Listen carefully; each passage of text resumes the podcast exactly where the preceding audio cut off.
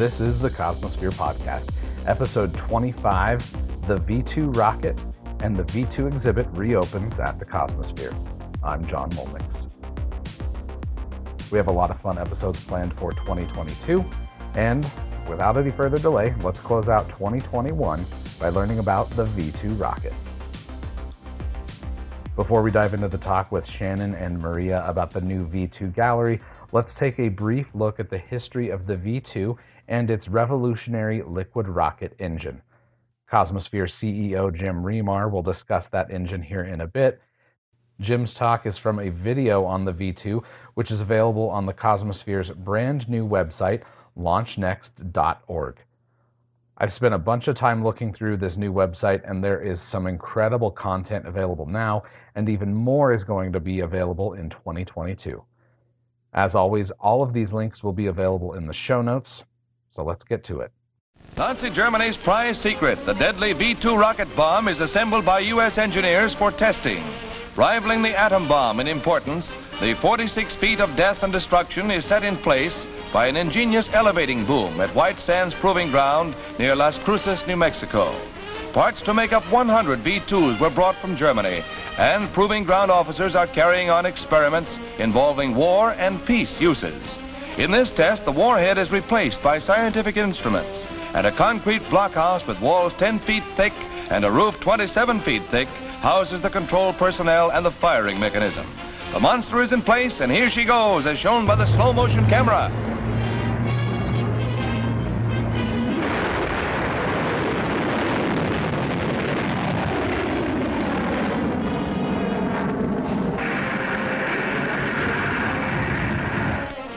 Climbing 75 miles above the jagged peaks of the Organ Mountains, the great guided missile is directed and the results recorded by radio, radar, photographic, and visual equipment. 60 seconds after leaving the ground, the rocket can attain a top speed of 3,000 miles per hour. In this case, the flight was controlled, as viewed through a tracking device. But the future use of rocket power knows no limits. The United States and Soviet Union were eager to utilize captured V 2 rockets to spur the development of their respective missile programs after the end of World War II. Before these captured rockets were studied in the United States and Soviet Union, they did take a terrible toll on the populations of Europe during World War II. During the war, Nazi Germany killed an estimated 2,724 people in Britain and over 1,700 people in Antwerp with V 2 rocket attacks. However, a far grimmer statistic is that many more, as many as 20,000 laborers, many of them slaves, died while building the V 2. The V 2 rocket development cost the Germans over $3 billion at the time, which is roughly twice of what it cost the United States to develop the atomic bomb.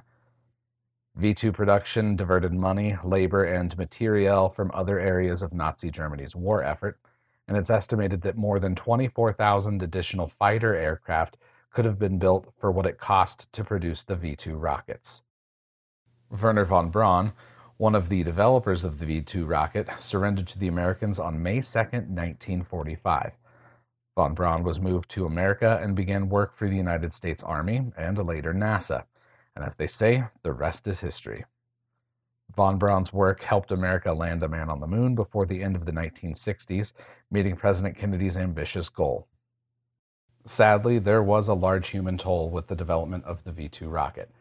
The legacy of von Braun and other German scientists is contested, and I'm sure that future generations will continue to examine that legacy of technical achievement while simultaneously acknowledging the brutality of the Nazi regime. Now, before we talk more about the German V2 gallery at the Cosmosphere, let's hear from Cosmosphere CEO Jim Remar about the technical ingenuity of the V2's engine.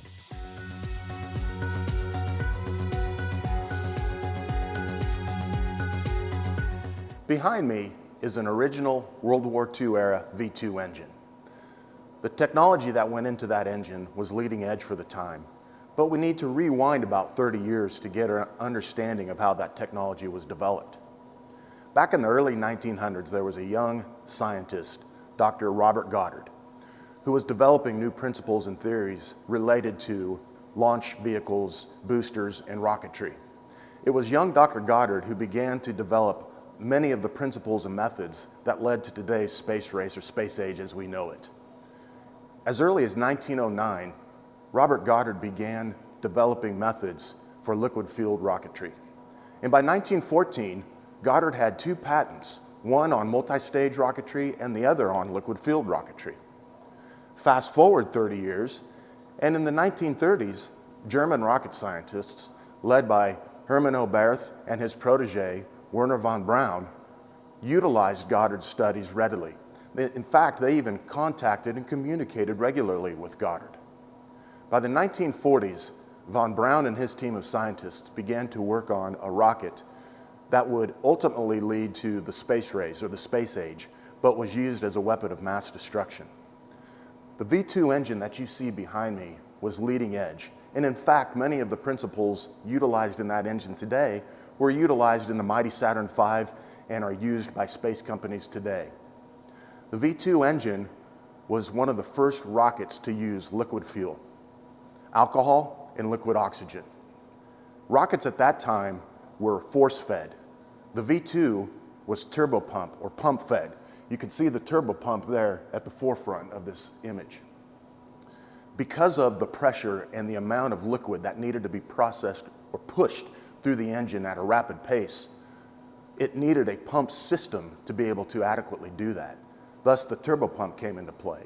It pumped the alcohol and the liquid oxygen through the engine. And this is where the genius of the engine comes into play. Because of the rate of speed and the heat that it burnt at, if the combustion chamber, the thrust chamber, which you see right here, wasn't cooled, the heat would burn through the chamber. And so that turbo pump would pump the alcohol around the chamber, cooling the chamber. Then that alcohol would come up, and the turbo pump would then pump both the alcohol and the oxidizer into the thrust chamber. And instead of forcing the fuel into it, it pumped it through injectors. At the top of the thrust chamber are many injectors. And if you were to be able to look up inside the V2, you would see these injectors, tiny holes in each one of these injectors. And that turbo pump would pressurize and push that fuel into the turbo pump or into the thrust chamber, where then the thrust would ignite such a thrust, such a level that the V2 would lift off going supersonic before it impacted as a weapon of mass destruction. Again, leading edge for its time, forerunner to modern rocketry of the era.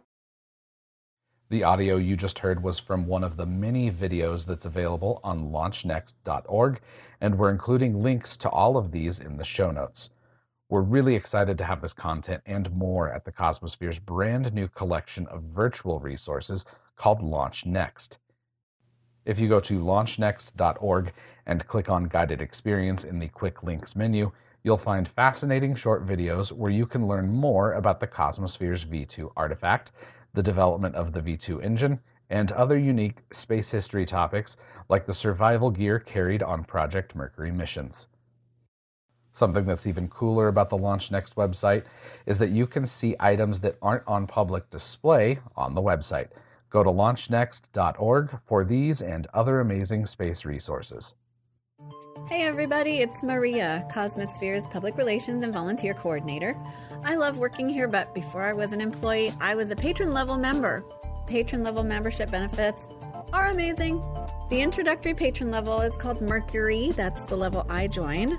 Mercury members receive unlimited museum admission, invitations to movie premieres on the Carey Digital Dome, camp discounts, so these memberships practically pay for themselves. Plus, they include a Smithsonian affiliate membership with a Smithsonian Magazine subscription, and the Cosmosphere just added a benefit for all patron members access to Curiosity Stream, a service with thousands of exclusive educational documentaries. Patron members at higher levels receive more benefits, including up to 14 all access mission passes, free family memberships to give as gifts, facility rental discounts, but really the top benefit for me is knowing I support a mission I truly believe in. Find out more today about how you can be part of this mission through patron membership at cosmo.org.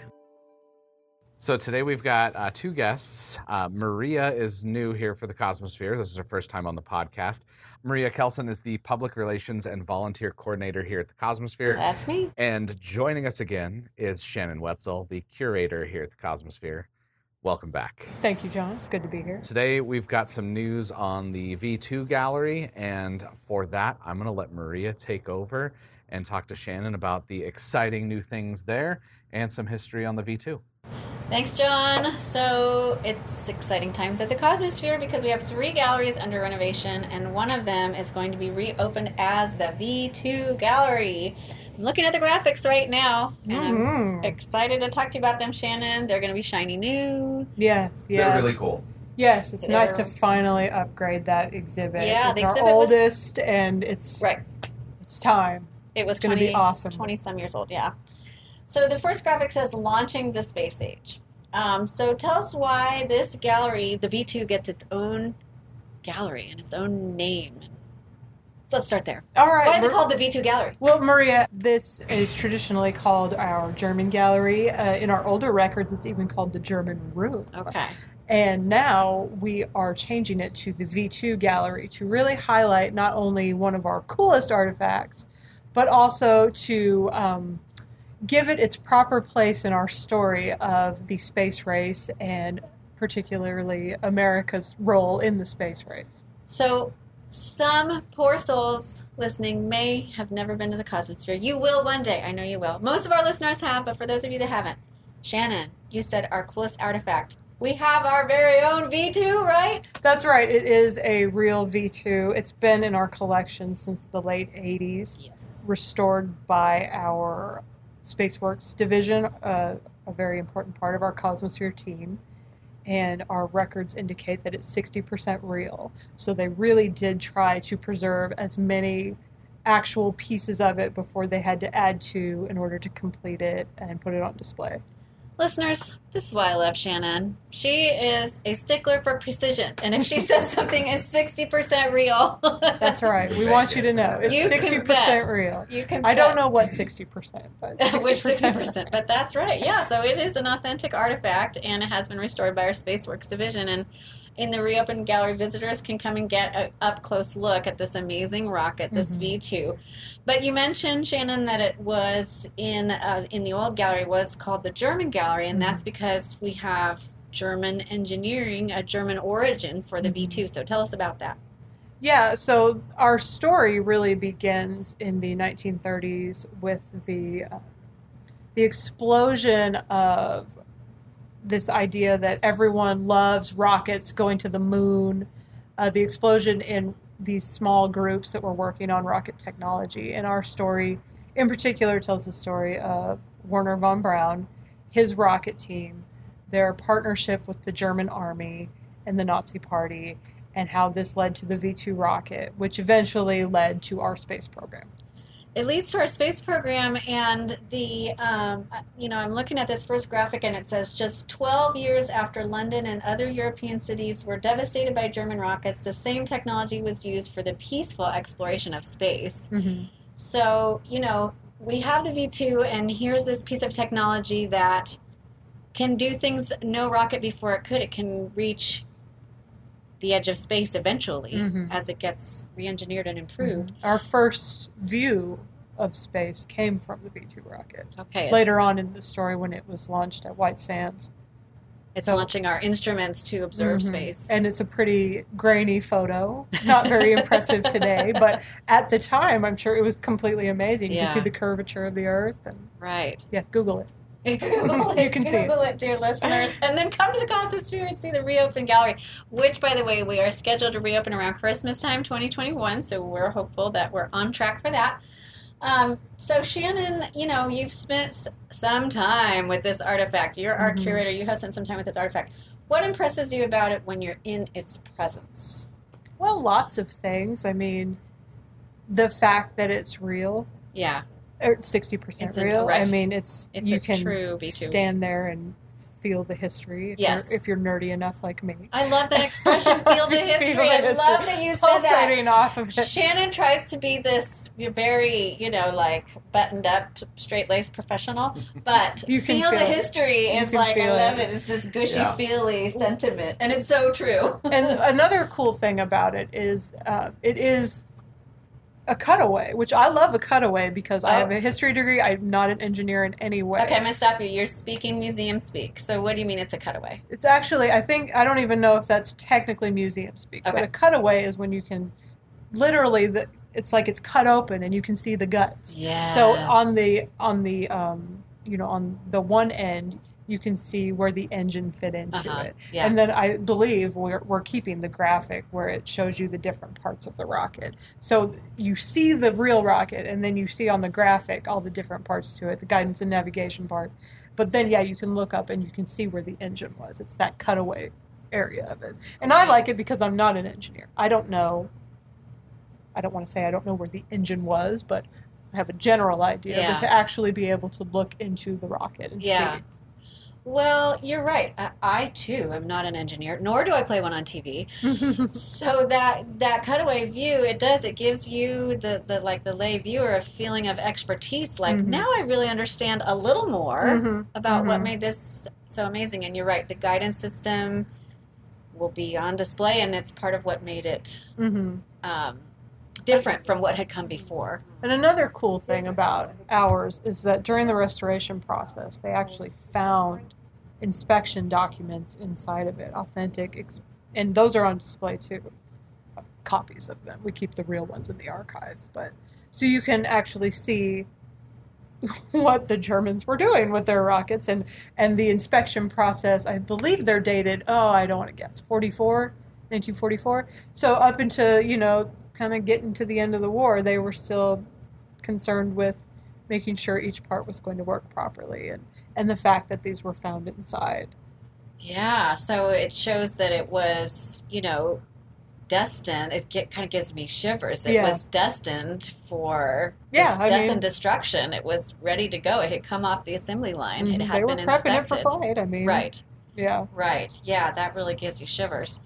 And you know, the the idea of trying to square that origin with it, with our enthusiasm for the peaceful Mhm. exploration of space and our enthusiasm for rocketry today is, in a way, it's like an unresolvable paradox. Yeah, it really is. It's it's an important part of the story, which I'm glad that we start there and we tell that part of it because it is. It it had a, it was a weapon of war, and Right. it was meant to be for A the. I mean, powerful weapon. yeah, there right. wasn't any other plans for it at the time necessarily, at least not by the German army. So yeah, it's an important part of the story. And then I think that gallery takes visitors out with the story of von Braun coming to the U.S. Is that right? Mm-hmm.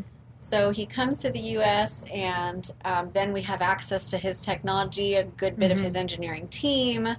Um, and that leads into the story of the U.S. space program, Mhm. which visitors can go into the other renovated galleries Right, to see that as well. Right. I mean, we have a Redstone on display, a Redstone missile, which was the first ICBM, and I mean that's really just the V2's cousin. Okay. It's yeah. it Uses The way, yeah, that America was- took that technology and okay. built on it. Well, Shannon, thank you for the chance to talk about. Oh yes, like it's you fun. said, one of our coolest artifacts, Yeah, a real absolutely. V2 rocket. So impressive to see in person and so important historically. Thank you so much, Shannon. Well, thank you for having me, and thank you, John, for doing this. We appreciate it. this. Yeah, I know it's been a long time. It We're glad to see minute. you. I, I'm glad to be back. It's been a little bit tricky getting out the past uh, last year. So yeah, it has. happy So to be back. good to see you in person. Hi, it's Joanna Strecker, Education Director at the Cosmosphere. I supervise the best space and STEM camps on the planet, Cosmosphere Camps. Registration is open for summer 2022 with camps for space and STEM loving kids in the 3rd through 12th grade. I personally am so excited that we've added coding to the 21st Century Skills Campers Learn. That's on top of their other amazing experiences. Fly missions to the moon and Mars in our Australis simulator, scuba training for space travel, staying overnight 650 feet below ground to prep for Martian settlement. Cosmosphere is the best place for the Mars generation to get pumped and prepared for their futures. Here they do robotics, programming, and they get those crucial soft skills teamwork, leadership, but maybe the most life changing thing about Cosmosphere Camp that kids and teens find their people. They make these lifelong bonds. Then, when they graduate and become camp alumni, the network they joined is powerful. We have camp alumni who are Harvard grads, aerospace engineers, employees at NASA, SpaceX, the list goes on. Let the kids in your life engineer a great summer at Cosmosphere Camps. Registration is now open. Scholarships are available. Find out more today at cosmocamps.org. So that was really fun to have Shannon back on the podcast. It's been a minute, as we were talking about there.